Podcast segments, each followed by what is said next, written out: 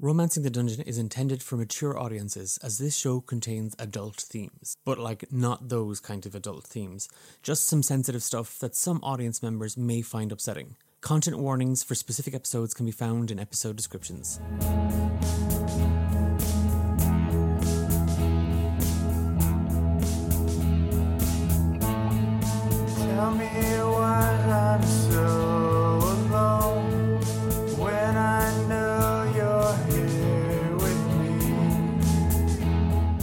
You're listening to Romancing the Dungeon, a soft-core D&D podcast about heroes navigating their daily lives while looking for love in a world full of peril, monsters, and heartbreakers.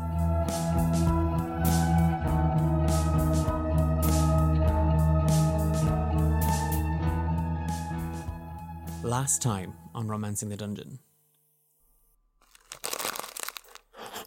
Oh,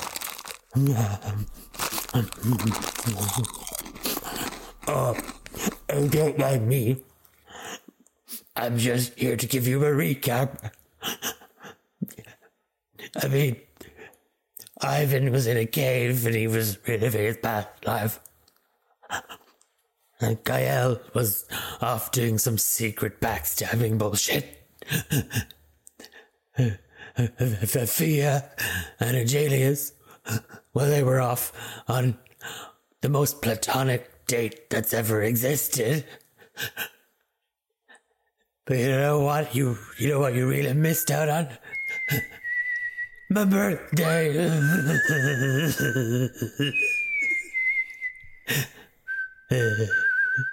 oh. oh, and I think Hephaesta's dead.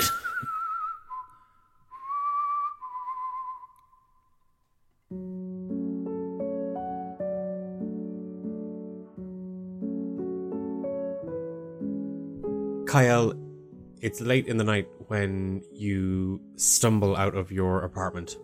Your home, now the home to the woman parading around an imposter, and invaded by Una Izzidrim, or as you know her more commonly, the Empress. The papers you hold in your hand, the reading of the tarot, the individuals that have and are making their way into the city immediately.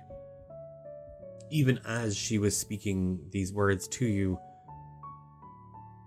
your mind begins to race and begins to look at the big picture. What are you not seeing? What is happening that your attention has been pulled away from? That all of this could happen without your knowledge, without you knowing it. What are you doing about it?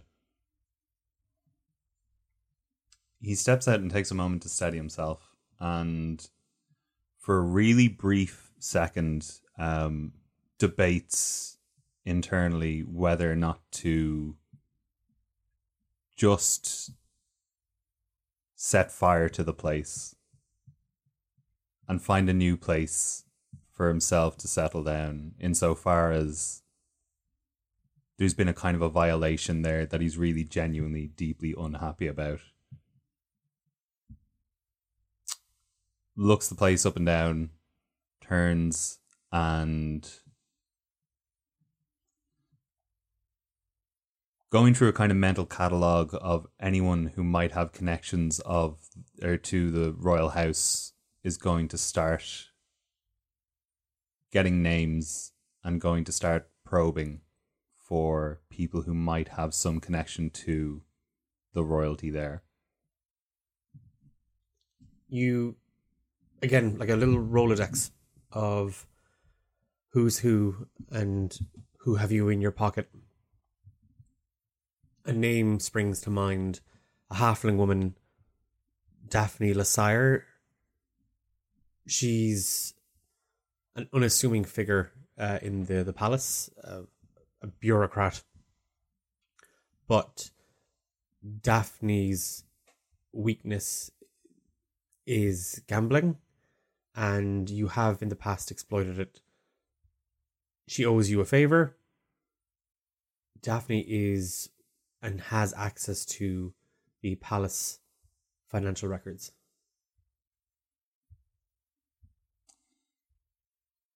Simple enough. Um, barring the fact that he knows he's digging a little bit close to home insofar as where his own work is kind of originating at the moment and will assume a false identity to be able to carry out this work from this point Are we talking full like disguise kit and where necessary, yeah. In all likelihood, he'll probably just most of it is not going to be done face to face. He's not one for concealing his physical identity. One because it can be somewhat it, it's arduous to do, um, and two because he doesn't like he doesn't like to not look like and feel like himself. Um, so most of it is probably going to be through correspondence and falsified official documentation and stuff like that. And so far as uh, where where possible, he'll conduct it through intermediaries or through letters or anything like that when he's following up on this financial kind of trail. and are you going to head straight to the the palace? Yeah, he's going to head right there.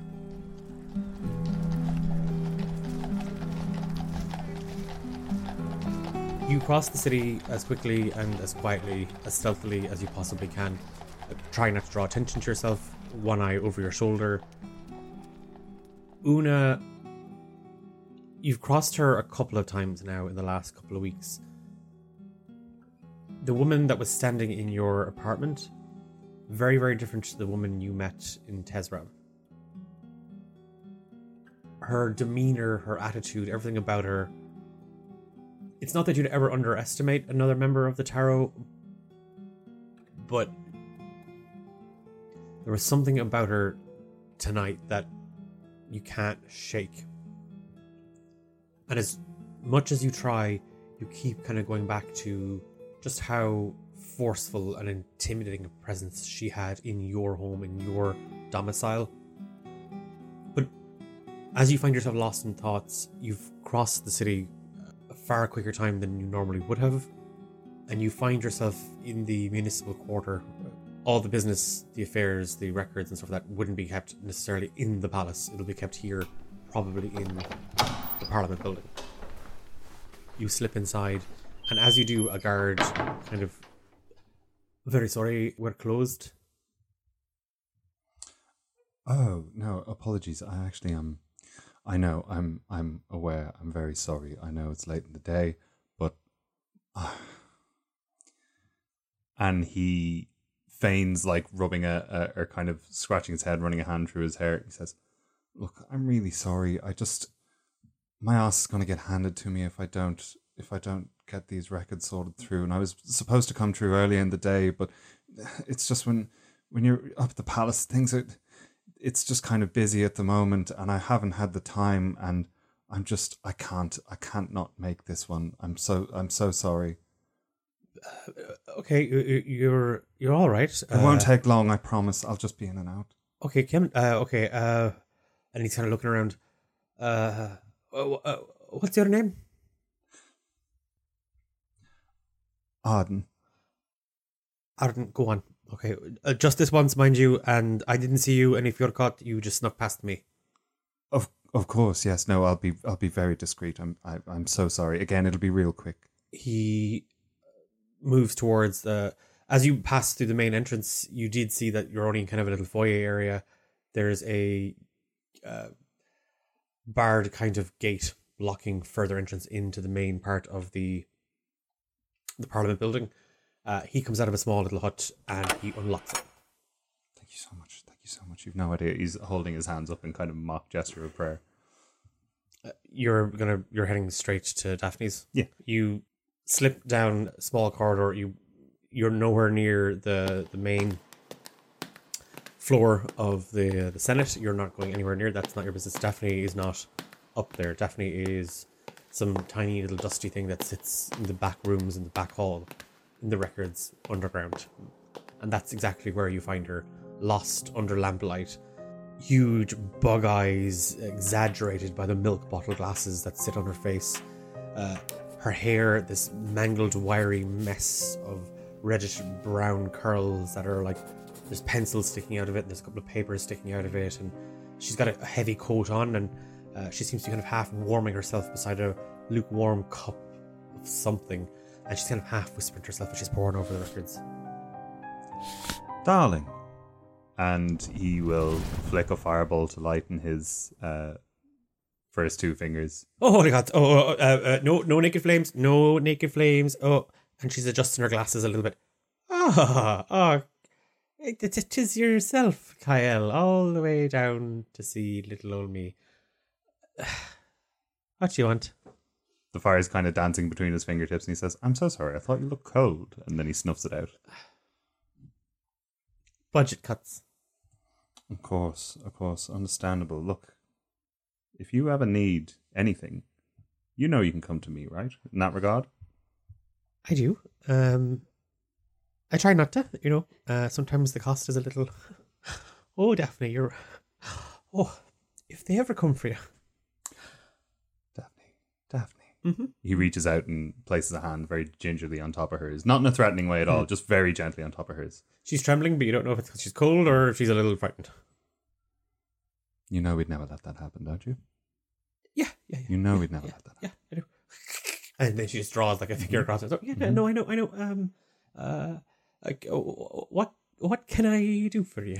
He scooches kind of carelessly a, a, a bundle of paper across the desk to make Oh, room for him okay, to sit uh, himself down on top of it Yeah, you, you. Uh, yeah, never mind that. Okay, yeah.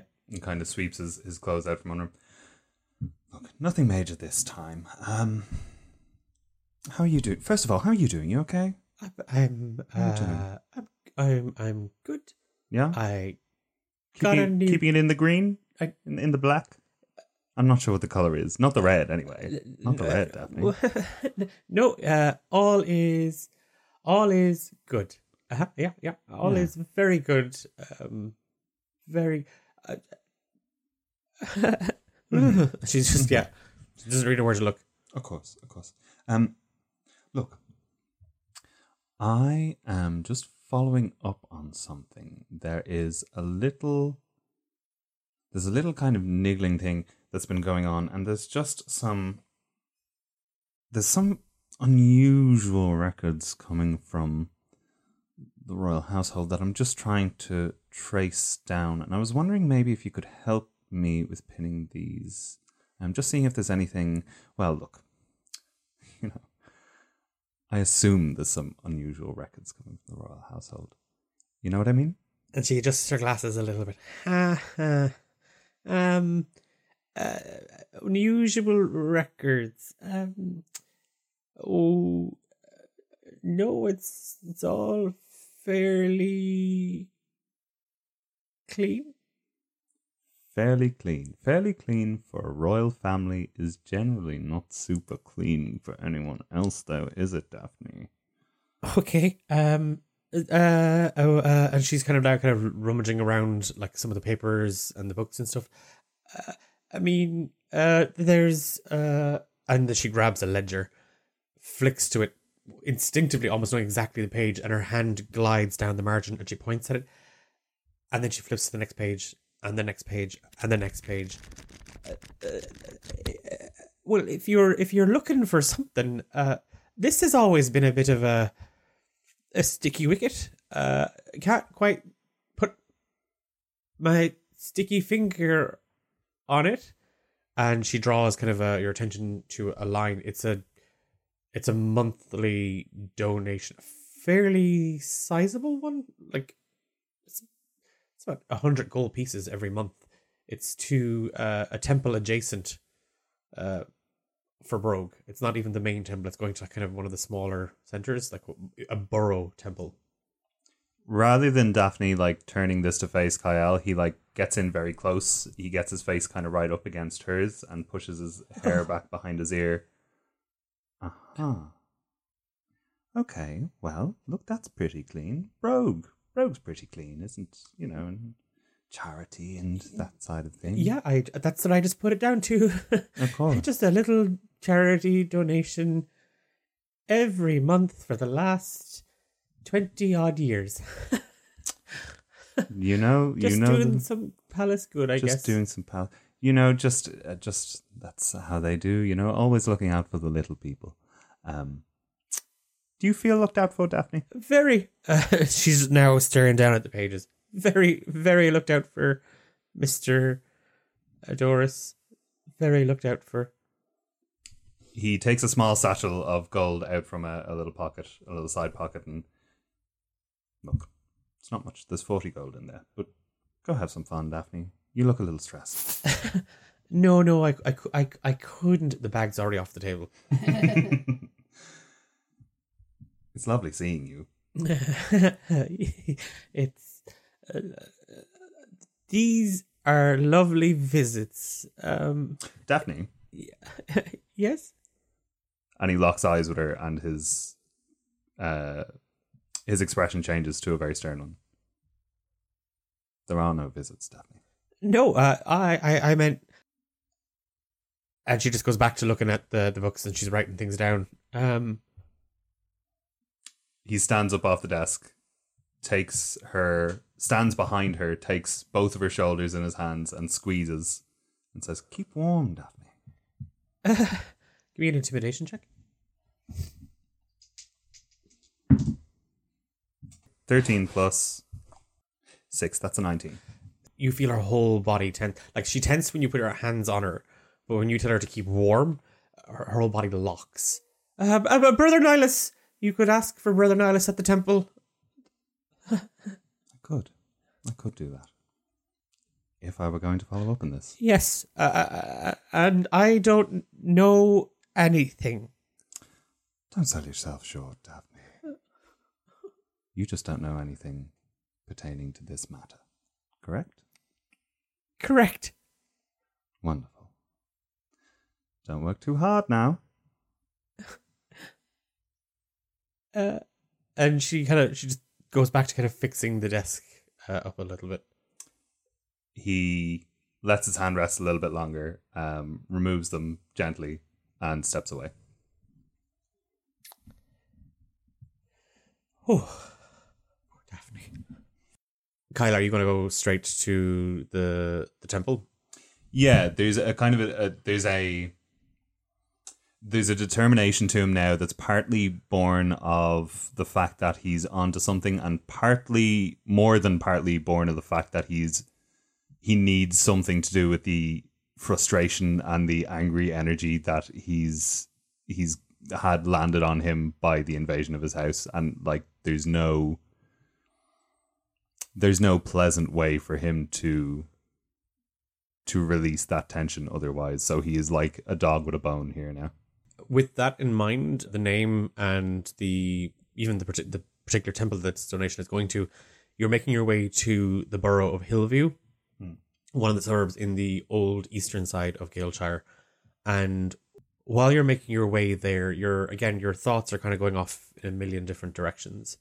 It's not that you're scattered, it's not that you're panicking around that, but it is that sort of like pulling on these threads and drawing these connections and trying to trying to pull things together. What is it precisely? What is it exactly that would have somebody request an assassination of the King of Galeshire? And why the tarot? There is one thing that's eating at him. Speaking of the tarot, there's a card that may be more inclined towards having dealings with people who would hang around the Temple of Brogue, with people who would uh, benefit from charity at the Temple of Brogue. And he's a little bit wary of stepping on toes there.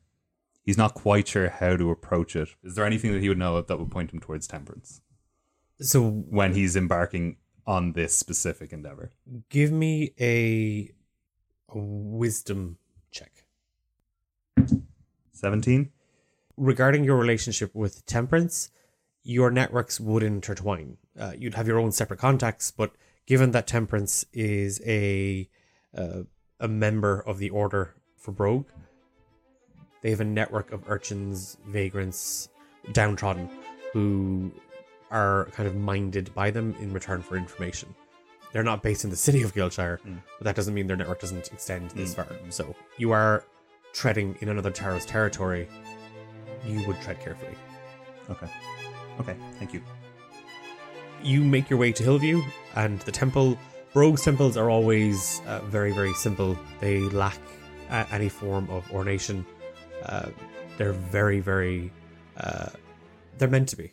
They, they Brogue is not about showing off. Brogue is not about mad offerings. Brogue is about giving to others. Um, and as you make your way inside, you do see that there is a couple of priests kind of milling around. They're just taking care of some of the people that they might have found uh, wandering the streets looking for help. Um, and one, an, an, older gentleman, uh, a dwarven man, approaches you. A good evening to you, uh, sir. What can I help you with? Apologies. I have. I'm just coming. I'm here on. I'm here on business from the palace, okay? And I am. I'm following up on a couple of things here. Now, how do I put it? I'm so sorry. Do you have somewhere we could kind of sit and talk or. Of, oh, of, of, of course, uh, young fella. Uh, perhaps would you like it? Would you like some hot tea? And we can take it in my study if you wish. That would be fantastic. Thank you so much for your hospitality and generosity. Truly, any kind of gestures around, you know, makes sense, I Oh, guess. Well, you know, part and parcel of the job. He leads you uh, through the halls uh, into a small little office, and you see on the door as you pass in, you're heading to kind of like the, effectively the high priest of this temple, or in this case, the manager, uh, Brother Nihilus.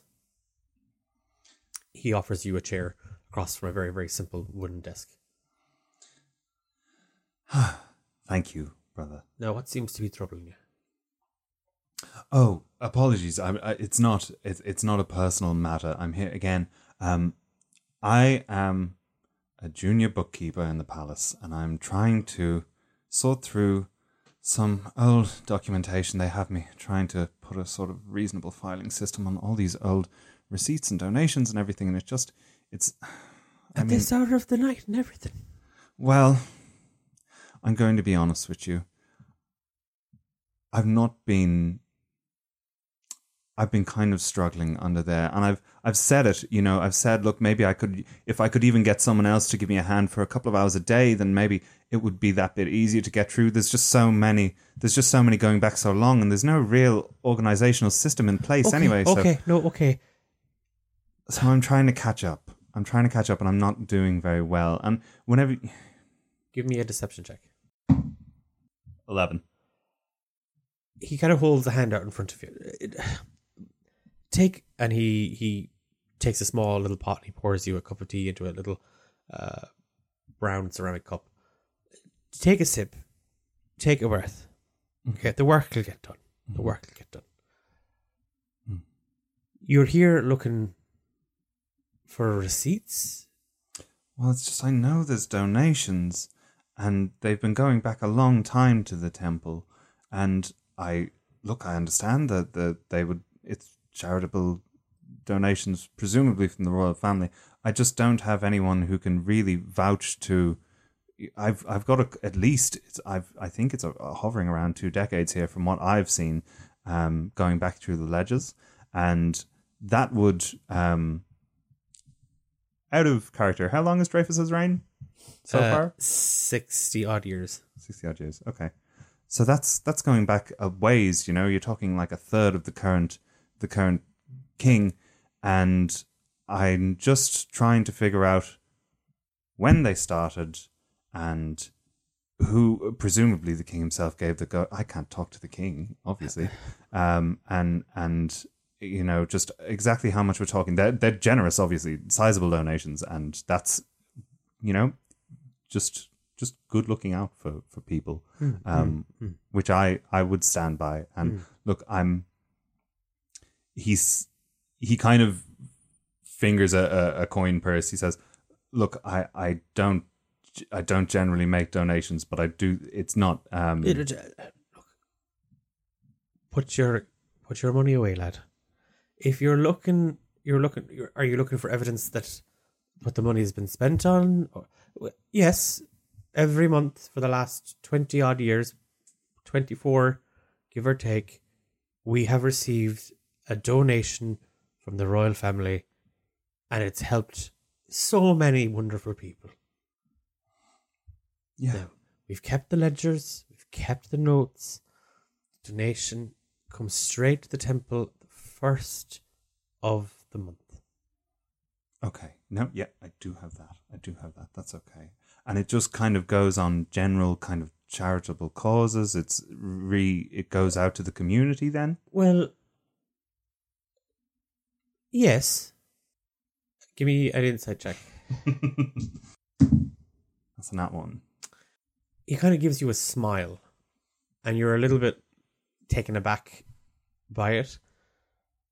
And as he's kind of shuffling around the room to get a couple of bits and pieces, your eyes are kind of drifting, and you're kind of.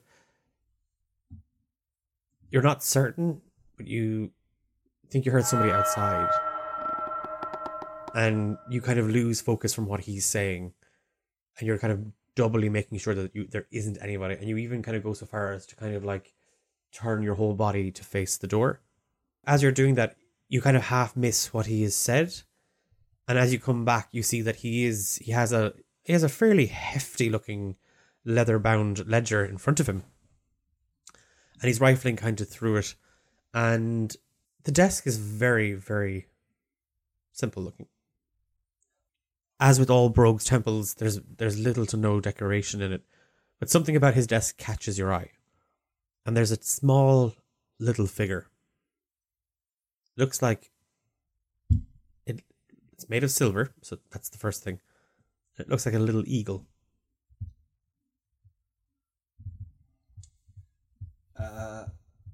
Yes. Um yes. No, I just think sorry. Um I'm so sorry. I'm just my my head's not in it at the moment. No, I'm I'm I'm sorry. You were saying I just I just think look um look if you know if if they want the donations done in secret so it's not you know so it's out of the public eye and it's outside of scrutiny that's fine but i just think why not like it's kind of a good news story you're doing right by your people then No, surely no, you'd no, no. The, the, the, donations aren't in secret. Well, not that, not that I'm aware. Well, no, of. just not that it's publicized. You know, Oh, you think well- you'd be going around saying, "Oh, look at all the good we're doing in the community for all of all of our our, our, our you know." But as Brogue says, you don't do good deeds to reap rewards. You do them for the sake of them. So perhaps whoever it is in the palace is just leading by example. At this point, Cael is going to wordlessly cast detect thoughts with his psionic sorcery Uh, yeah.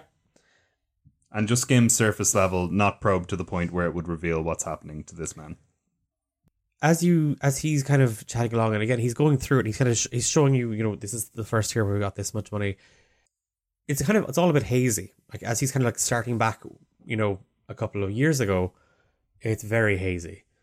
But as he kind of gets to newer donations, the images of the people coming to actually give the money, ah, they have a little bit more shape to them. The most recent donations in the last year or so, very vivid. He remembers Amiel Burbanks from the palace very, very well because she's very, very, very pretty. She's drop dead gorgeous, and Brother Nihilus has a bit of a bit of a graw for her, despite the fact that there's about eighty years between them. Um, yeah, you have a you can cl- you can clearly see her, uh, a young Harangan woman, probably in her mid to late twenties, dressed impeccably in off kind of white gown. She's a lady of the court. At this point, he's still listening, kind of half listening. Um, that's more or less enough that he has lost interest in in in pursuing anything else specifically through Nihilus. Um, So every month, uh, uh, Miss Burbanks comes, the donation, we receive it, it's all counted, and then it's going on school books for the children, it's going on medicine, it's going on our food banks, and uh, we're now looking at doing an extended community based garden. oh, Well, that's lovely. So you can see it's all. Shall I have a copy of these sent to the to the palace? He stands up and kind of uh, doesn't stand up so much as he goes to lean over to to have a look at the ledger. He says, "What dates is that?" And as he does so, uh, is going to knock his cup of tea, um, and uh, in the process of spilling it, just while detect thoughts is active, he will.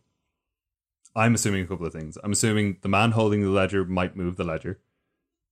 And I'm going to assume it will get over the table enough that Cael can kind of go to discreetly move the silver eagle or lift it out of the way, hopefully catching this man's eye Okay. while detect thoughts is active. So give me a sleight of hand check, and then depending on this one, you're are you trying to swipe the eagle? No, literally just literally just handle it in such a way that it brings it to the forefront of this man's mind so I can get a, a an idea of what he's thinking. Okay. 13? So you you move over. It's not as it's not as clean uh, a movement as you. It does look a little bit like. You see, he's not. It's not just clumsiness. That's that was just idiocy. As you knock, I mean, your hand literally knocks into the cup. Uh, it spills, and immediately he goes to whip the the ledger away for fear that ruins the pages. Give me. I mean, you're not trying to steal it. You, you can just pick it up. Yeah, I was going to ask you to give me another sleight of hand check to like. I thought we were like. I thought we were going to rob it. No, I no. thought we were to full magpie on it. More brandish it than anything. Okay. yeah, you he goes to save the ledger, you go to save the little silver eagle. Now it's no bigger than a it's literally no bigger than a small little pillar candle. Like it's not a, a like the silver on it doesn't appear to be particularly like it's not made of silver. It might just be kind of a silver paper or sort of painted like that. It's got a bit of weight in it. Um and as you pick it up and you're kind of you're holding it, he sees it in his mind's eye. And you see a small little boy having carved it and painted it and giving it to Brother Nihilus as a birthday present. And Nihilus just kind of like ruffling his hair. Agelius.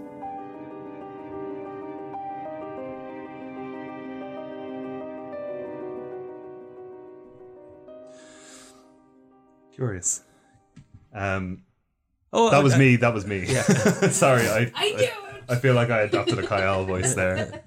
Course. Oh no! no, uh, um, uh, please. Uh, I don't really have much now, but there's that's sentimental value more than monetary. He's kind of dangling it from from a wing or or kind of wherever is you know adjacent on it, and just oh oh gosh, I'm sorry. And he he, he takes his robe and kind of pats dry the patch of table and and just puts it back down.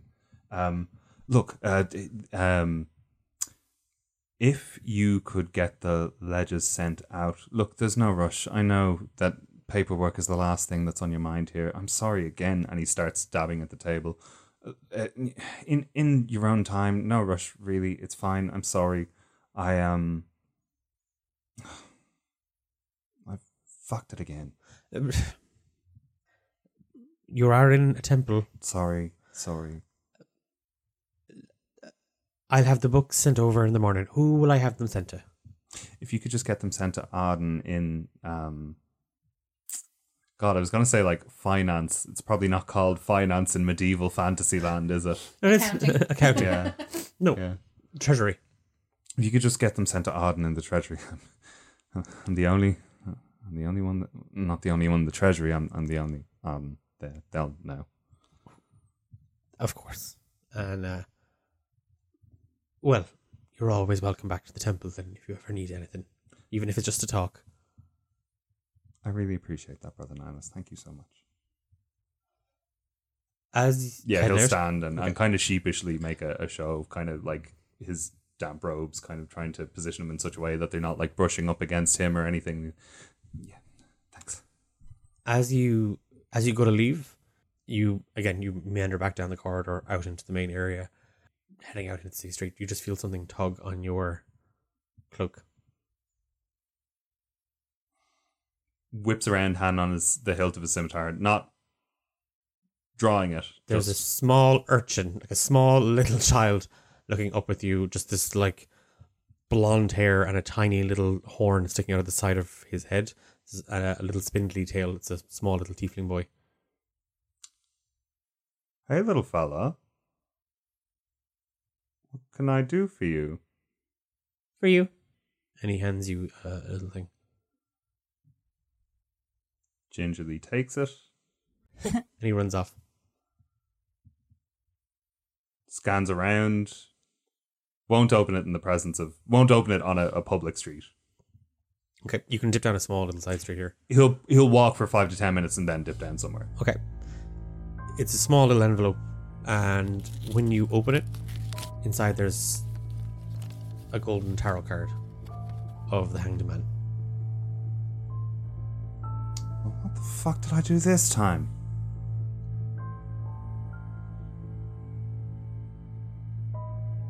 To clarify, this is a this is a warning. Yeah, Yeah.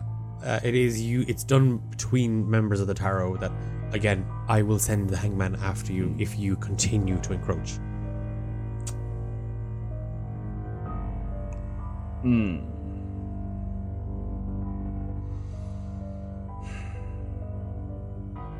These really are very pretty. You'd think people would be a little more reticent about bandying them around. Um, he'll keep it this time. Okay. Are you heading to the palace? He's going to head in the direction of the palace, and he's going to stop off uh, somewhere nondescript for a drink first to to have a small internal debate with himself as to whether or not it's worth continuing down this road. And I think while he's doing that, he might just on the way he might just cast a sending spell kind of absent-mindedly to Hephaesta to say, Hi, Heffy. Got caught up in some things. Let me know if we need to be back for the king anytime soon. Love, Kaya. The message extends out. You feel the magic moving. You feel a connection, but there's no response. All right, someone's prissy. as you as you kind of sit uh, in the in the bar, you've made your way to a small little. It was a gallery. Then it was like uh, an open poet space. Uh, there was rumors that it was going to become high flying apartments. Um, it's since become a small little bistro slash wine bar. Um, you're sitting in your favorite little booth in the Haypenny, mulling over the night that's passing the events of the day previous, the events of the last God knows how many weeks it's been. Your mind drifting to the the tarot and the reading that is coming. What all of this really means. And as you reach out to Hephaesta, hoping that you will get a reply, hoping that somebody will answer, somebody, somebody you like, um, can you can connect to, you can reach out to, and even if you can't tell her, but it's knowing that at least there's a friendly voice at the other side of it. When there isn't one, you scull your drink, brace yourself, and head out into the night and the cold.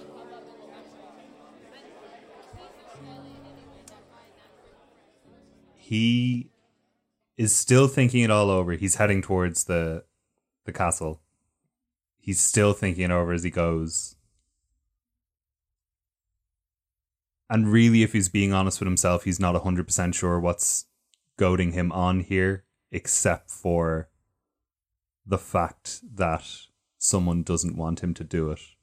Just pure contrarianism. Um, From Cael.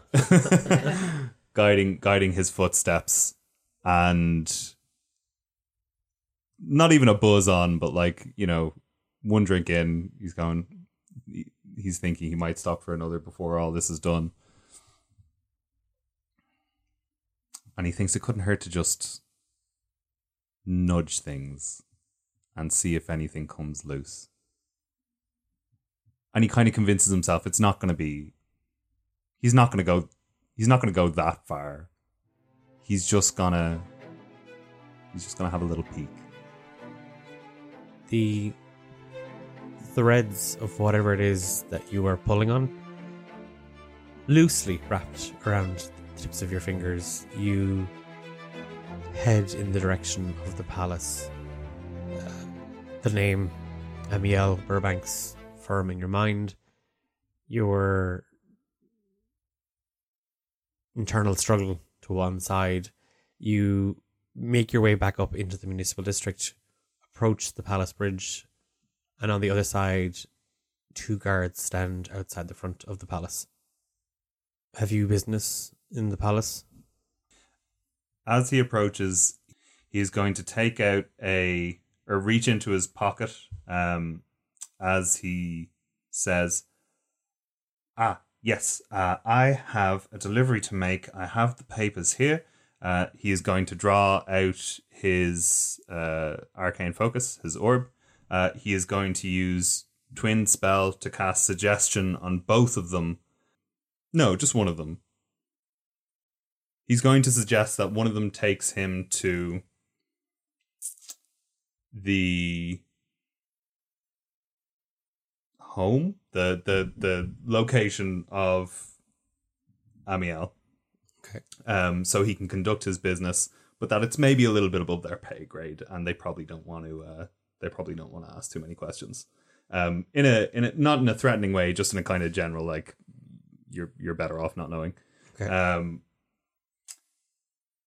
that is Jesus. What is that? I've forgotten how games work. That is a DC 14 Wisdom save um, for both of them. Okay. I'm not rolling anything. wait, wait, wait. Uh, I'll just do them both together. yep. Okay, even with a plus one, that is only eight. Uh, they, as you approach uh, Cael, the second you start reaching into the pocket, they start reaching for weapons. And as you draw out your arcane focus, the orb, uh, it glows milky white, and your eyes get the same kind of sheen over them. You need to take me to see And as you speak, and the words filter, both of them kind of look at each other and kind of go, uh, "Okay, you go." Yeah, yeah, I'll go. Yeah, I'll go. And they kind of they both look at you and a little bit flustered. They draw the gate open, and you are escorted inside the grounds of the palace. You've been here before. It's not that fancy. The Visagian Empire Palace is way bigger. You slip inside, and the guard, he's not bringing you in through the, the front entrance. He's bringing you around one of the wings of the palace and in through a back entrance, slipping you in through kind of the servants' quarters around the kitchens and so on and so forth. Not that a lady of the court would be here, but it's easier to get you in here, especially if questions aren't going to be asked and stuff like that. And the odd servant passes and kind of looks at you, but no one's really because they see the guard. Obviously you're obviously official business. You are escorted into uh, an internal passageway inside the palace along a very finely decorated uh, hallway, and he stops outside a, a door and uh, he knocks very gently.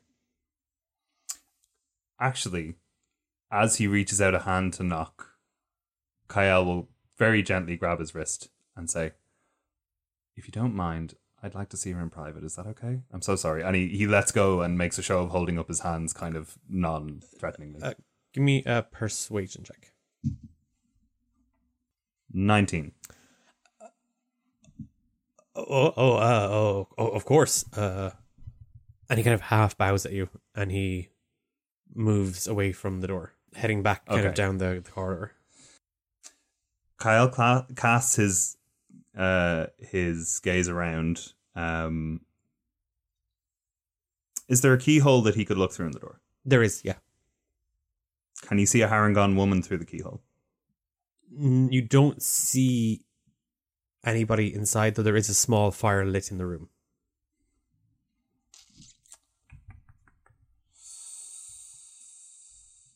Hmm.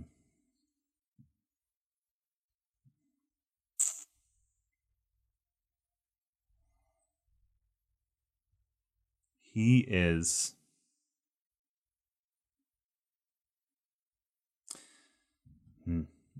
I'll tell you what I'm going for here. Are the corridors laid out in such a way that he could potentially, essentially, knick-knack this woman? Uh, yes. Could Yeah. he look from somewhere distant enough and see if she opens the door? Yeah, you have to give me a stealth check. Um, but yeah. Okay. He is going to cast guidance on himself for the stealth check Okay. And do exactly that. He's going to attempt to knock at the door, duck out of sight, and keep an eye on it as it opens. 21. Okay. And your guidance? Oh, yeah. Uh, three for 24 total. Okay. Yeah, you you rap on the door very very quickly, and just as you do, you scoot as fast as you can back down the hallway, and you half hide yourself. Well, you don't half hide yourself. You hide yourself behind a tapestry, giving you kind of full view of the room. You'd have to be staring at the pap- tapestry to notice you. Like she's. You do hear the door open, and a small Harangan woman, uh, two kind of little puffy ears, and a kind of cotton tail of hair on top, pokes her head out a little sleepily. Hello? At this point, Cael is going to establish a telepathic link with her because he can see her. He is going to pull his cloak around him and he is going to walk away. Okay. Um, you got me again. Uh, very clever girls. And she shuts the door. This lasts for seven minutes, but remains active within three miles of each other. He is going to leave the palace. While he's walking, he'll give it a minute or two to get away from the door. Probably a minute, realistically, if it lasts seven. He's going to give it a minute to get away as he walks a little hurriedly back the way he came, tracing his steps. Uh, and then, in his mind, as he goes, is going to reach out and say, Don't be scared, I know it's weird. Oh, yeah, oh, no, no, no, nope. Nope. Nope, perfectly Nope. not scared. Nope. Amiel, Amiel, No, relax, no, I don't know. Get out of my brain. Amy, No, Amy. no, no one calls me Amy. Nobody calls. I call her Amy. No, I don't know who you are. No, correct. And I don't know much about you, Amy, but I have a feeling we're going to get to know each other pretty well now. well, you're inside my head, I think. I hope. And maybe I'm just dreaming. Ow! Nope. Nope. Nope. Very much awake, and you are in my head. Correct. I'm gonna go get a guard. Uh, no, that's not going to help you. They're not in your head, Amy. They're not. I'm in your head. okay. Uh, There are. There's a very simple way to make this stop. A very simple way.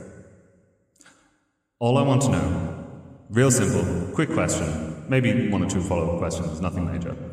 Um, first of all, relax, it's fine. Second of all, the donations to the Temple of Bread. yes. I'm a little bit curious as to who's ordered these kind of why they're going. They've been going on a long time. You're one of many messengers who lives them. I know that's that's not it, but I, I will say that Brother Nihilus has a he's a little bit of a thing for Oh you. no, no, He's a little bit of a thing. I no! know. I know. please don't. No, I don't. Want to, I don't want to talk about. He's that grumpy little old man. No, thank you. No. Oh, he's nice. Come on, he's nice. He's not like he's not my type, but he's nice. No. No, fair enough. Fair enough.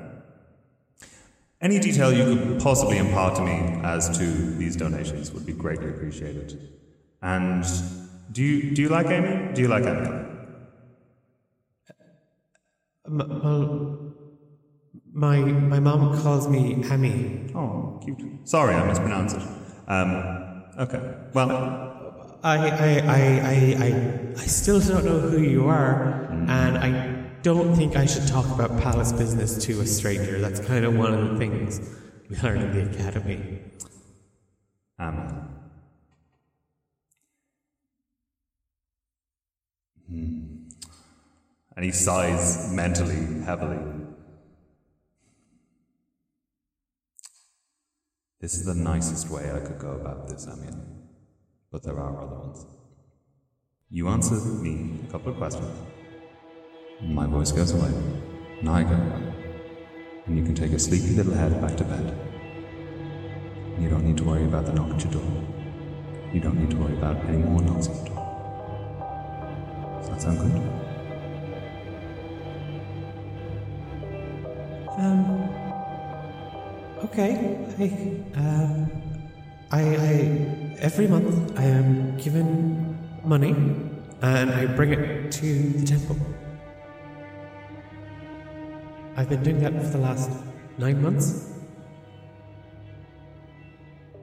He's counting down the seconds in his head as he goes. He's got seven minutes on this tops, and he's aware of that. Ah, there's got to be something more than that. I know the donations go to the temple. I know you get it the first of every month. I know all that. But surely you've got something a little more juicy than that from me, Amy. I um uh, um I um one time um Lady Marigold Wolver gave me the money. Under his cloak as he's walking, Cael's mouth um, splits into a, a wolfish grin. Lady Marigold? That's pretty high up, huh? That's pretty high up. I mean, it was actually one of the one of the best days in the palace I've had so far because that's I, I really want to be one of the advisor's handmaids. His eyes are rolling. to be able to meet her and you know to, I mean, it was just it, wa- it, wa- like I, I kind of felt like I was personally doing her a favor so Yeah. Yeah, look, they seem to be. Um, it's, it's a pretty important thing, you know. It's been going back 20 years. You're part of a, a long line of people who've done this work. well, I, I, I, I, I didn't know that no, nobody really told me what the money was for or anything just to collect it and drop it at the temple Yeah, yeah, and look, it sounds like you're doing a good job so far.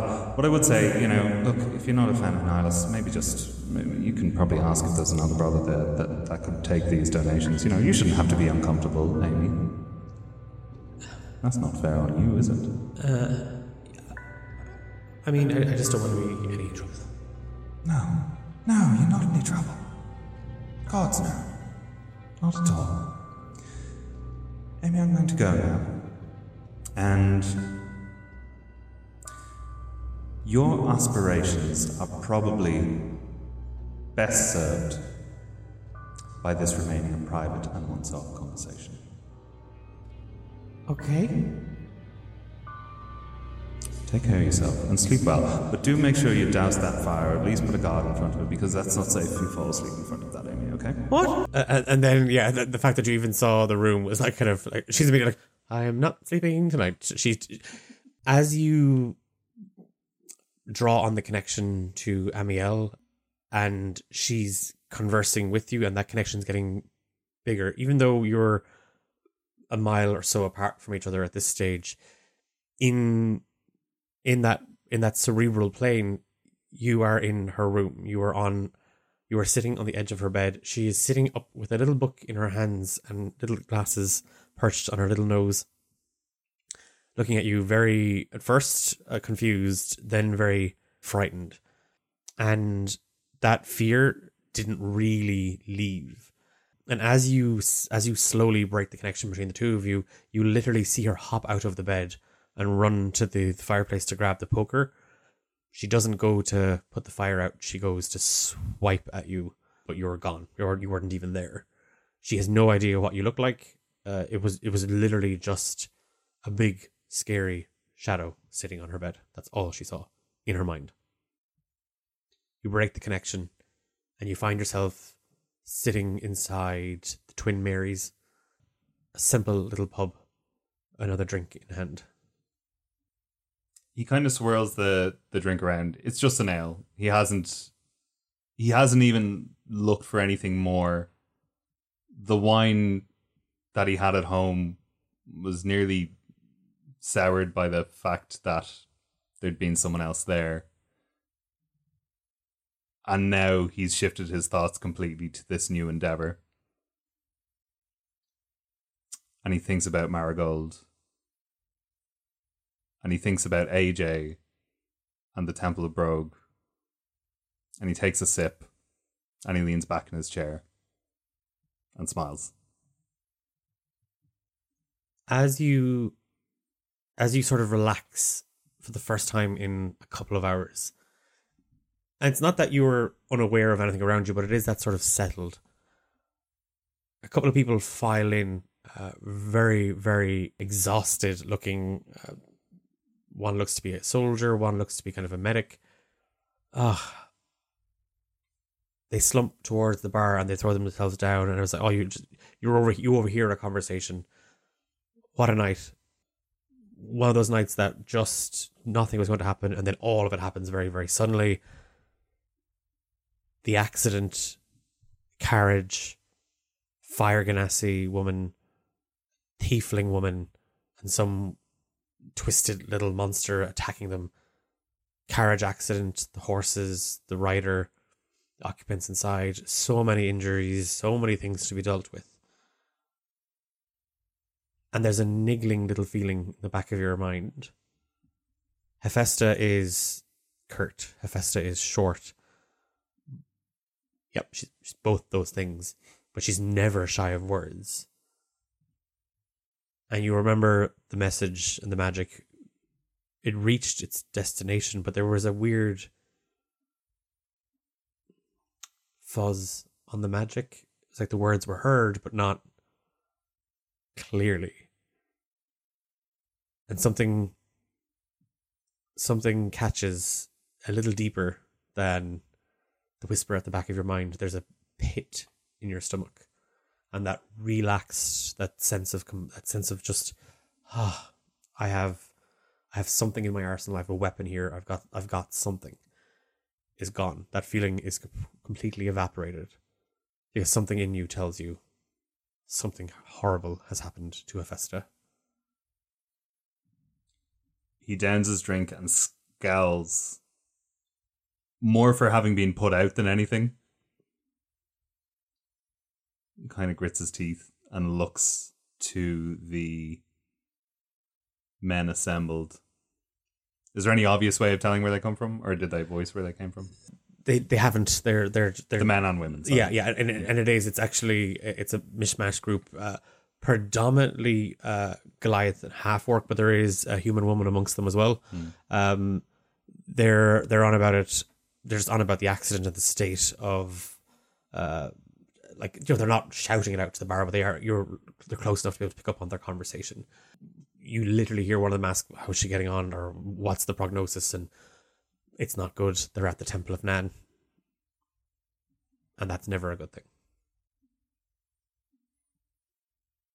He leaves a gold coin for the ale, almost certainly more than it's worth. Or at least in his own head, definitely more than it's worth. Because it's swill. Oh, okay. Uh, Jesus, come for me like that. Okay, thanks very much. The two Marys will not be happy. and he's going to start out towards the temple now. I don't think he would run. I don't think he'd allow himself to run because it'd be giving himself over to maybe a feeling he doesn't care to uh, to give a voice to. But nevertheless, he'll make his way hurriedly towards the Temple of Nan.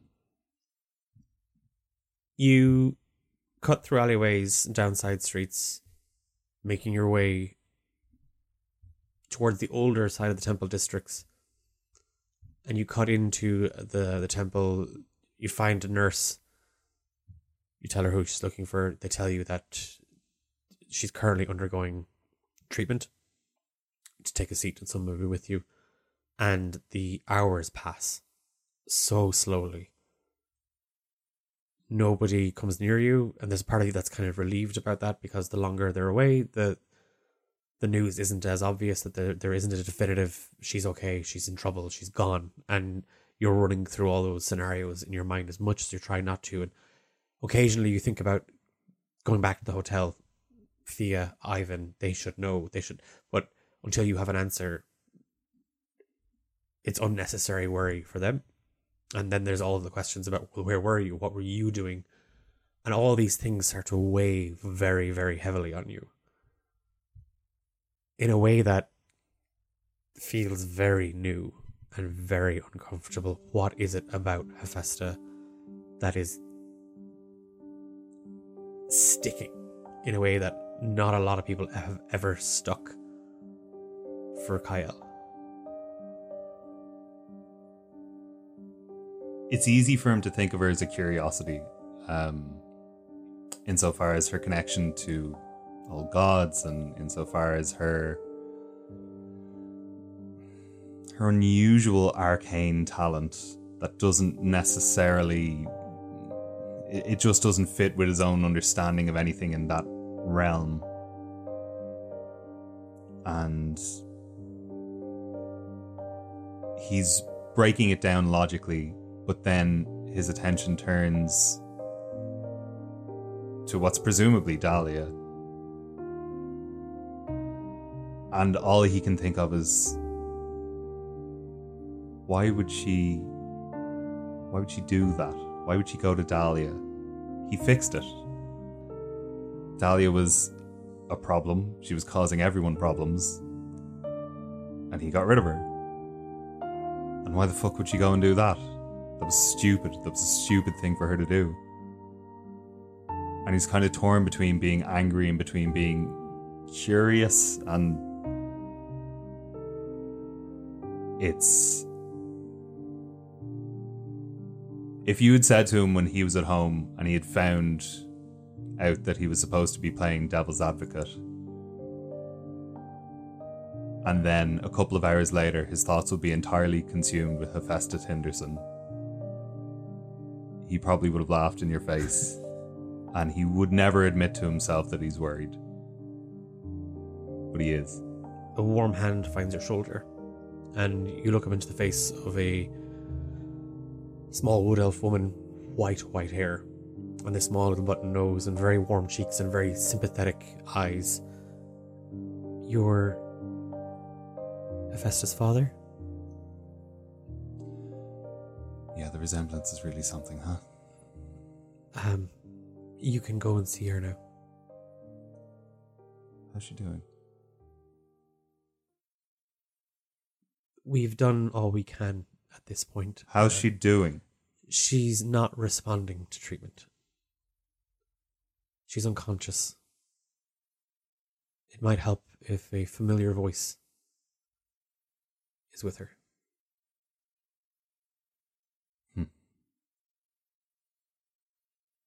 He stands up and under his breath maybe audible he doesn't really pay attention just whispers amateurs and starts to focus on healing magics and the idea of them as he makes his way in towards her You're led down a oh, hospital corridor and into uh, the ICU uh, ward, and you see Hephaesta lying in a bed under a blanket. Her face so bruised, very, very deep cut. Bandages, uh, you can just see one hand lying under the blanket, hands kind of burned and scorched. In the bed next to her, you see Dahlia, also badly injured. Neither of them react, neither of them respond to you coming into the room, and the nurse lets a hand her hand stay there for a moment and she drifts. I'll give you some privacy. he, he goes to kind of roll his shoulders where her hand leaves stops just short of like dusting it off and stands there not approaching for a second or two and debates as he slowly walks towards them both whether or not to finish the job with Dahlia. You find yourself fixed between the two beds. Hephaesta on your left, Dahlia on your right. And there is, there's just a rage, a quiet anger aimed at Dahlia, but Hephaesta shouldn't. And it's that blame that it's going to work. And what is, what the hell is going on? Where is all this coming from? And as much as you want to just put that little twerp out of her misery, you find yourself lingering towards Hephaesta.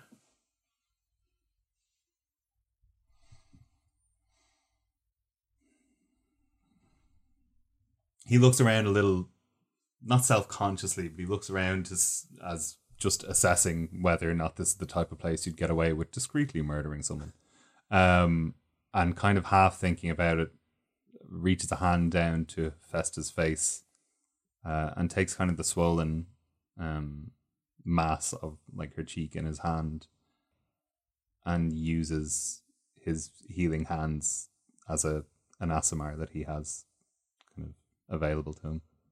Your hands glow, and you can feel the warmth of Hephaesta's cheek. And you feel the magic kind of just wash out of you. Hephaesta doesn't absorb any of it.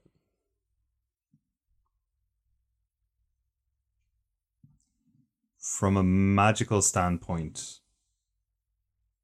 does that make any sense to him? No. There's something blocking. He was only kind of half paying attention. He kind of just assumed it would do the trick. And when it doesn't, he turns back towards her and he kneels down by the bed and just looks at her long and hard in kind of an attempt to understand. You feel something very, very cold. Very, very present. Just appear right behind you, and a voice whispers in your ear.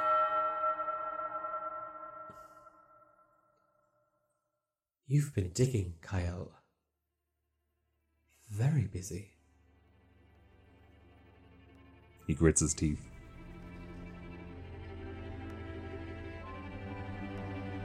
Your incessant need, Cael, to hold all the cards. It has not gone unnoticed. You have been summoned to the reading. I trust you have your arguments prepared.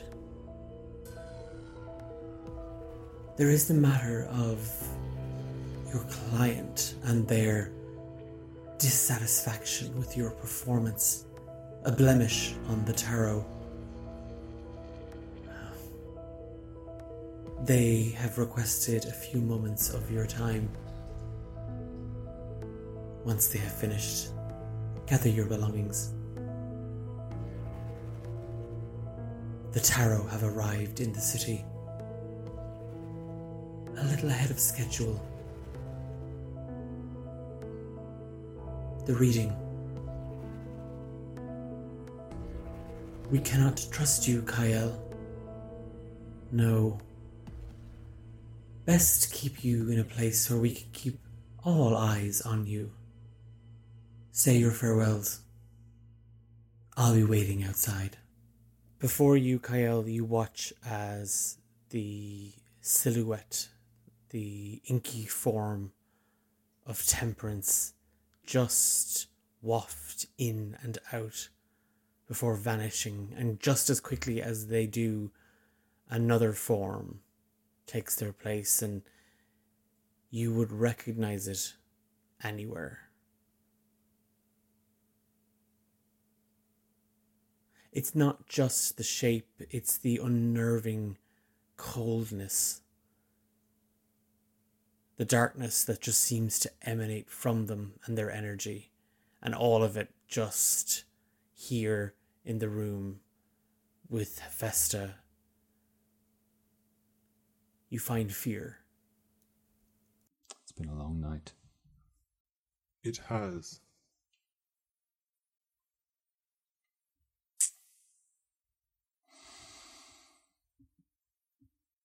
What's happened here? I never thought I'd see you reduced to your knees, practically crying over the girl. The great sun. He has nothing, and he bites his lip.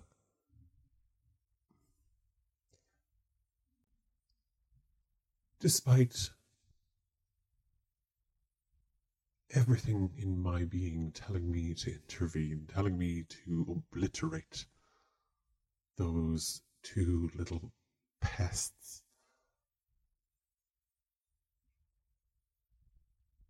I think this one's better left up to fate. His eyes kind of, he doesn't move, but his eyes kind of scan over in the direction of her voice. But he doesn't turn his head and he doesn't stand. Well, survival of the fittest.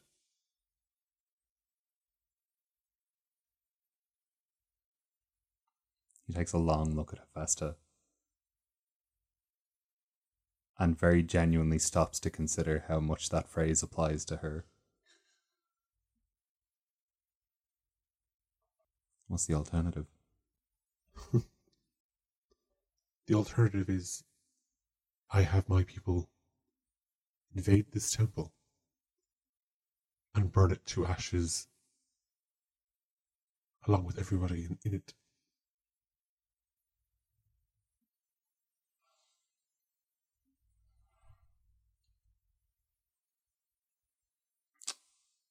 Not much of an alternative.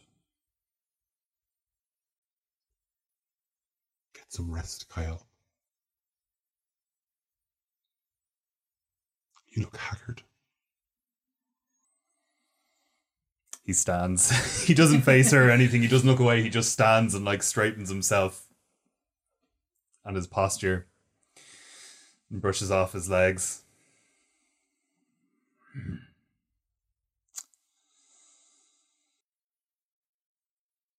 And he thinks about all of the magic in his repertoire. And he considers a cure wounds and he knows based on what he's seen, it might not work. And he considers just using a mind spike and eviscerating Dahlia from within. And then he turns and looks around the room. As you take one last look around the room and Hephaesta lying unconscious in the bed before you, you reach into your pocket, take out a small sliver of paper, and you hold it very, very tightly in your hand.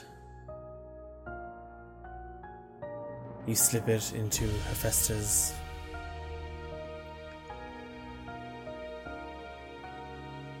and you leave the room. As you're making your way back down through the halls, the Temple of Nan, in the distance you can you can make out the frantic voices. You recognize Fia, Ivan, and AJ, and they're talking to a nurse or somebody at the reception. It's going to be too hard to see them. Too hard to explain where you're going and why you might not come back. So you take a small corridor and slip out a side exit. And as you take in a breath of the cold night air, you can just about see the sun beginning to rise on the horizon. And standing at the edges of the path, you see Temperance, a tarot, and they beckon you towards a carriage. We'll leave the episode there.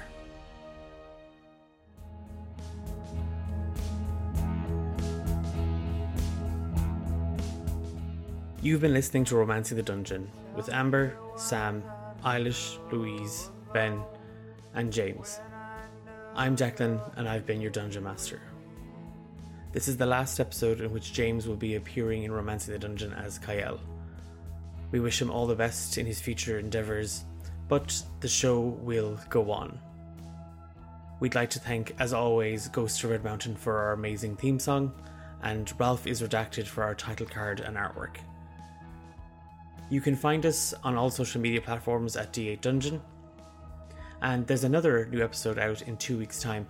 And I guess while this is while I'm recording this now, this is going out on Friday. We're going to be at QCon up in Belfast. So if you happen to be listening to this and you happen to be in Belfast uh, at the weekend, uh, we will be running some workshops as well as some one shots. So if you're about and you'd like to pop in, do come say hi. Uh, we do have some really good news uh, as well coming out soon, and you know what? Uh, fuck it, I'll, I'll, share some of it now. Uh, we are in the middle of working on some merch, um, and uh, we hope to have that available to you very, very soon. Without further delay, um, we're back in two weeks' time for another episode, and we are coming so close to the end of season two, I can almost taste it. And uh, until then, we'll see you.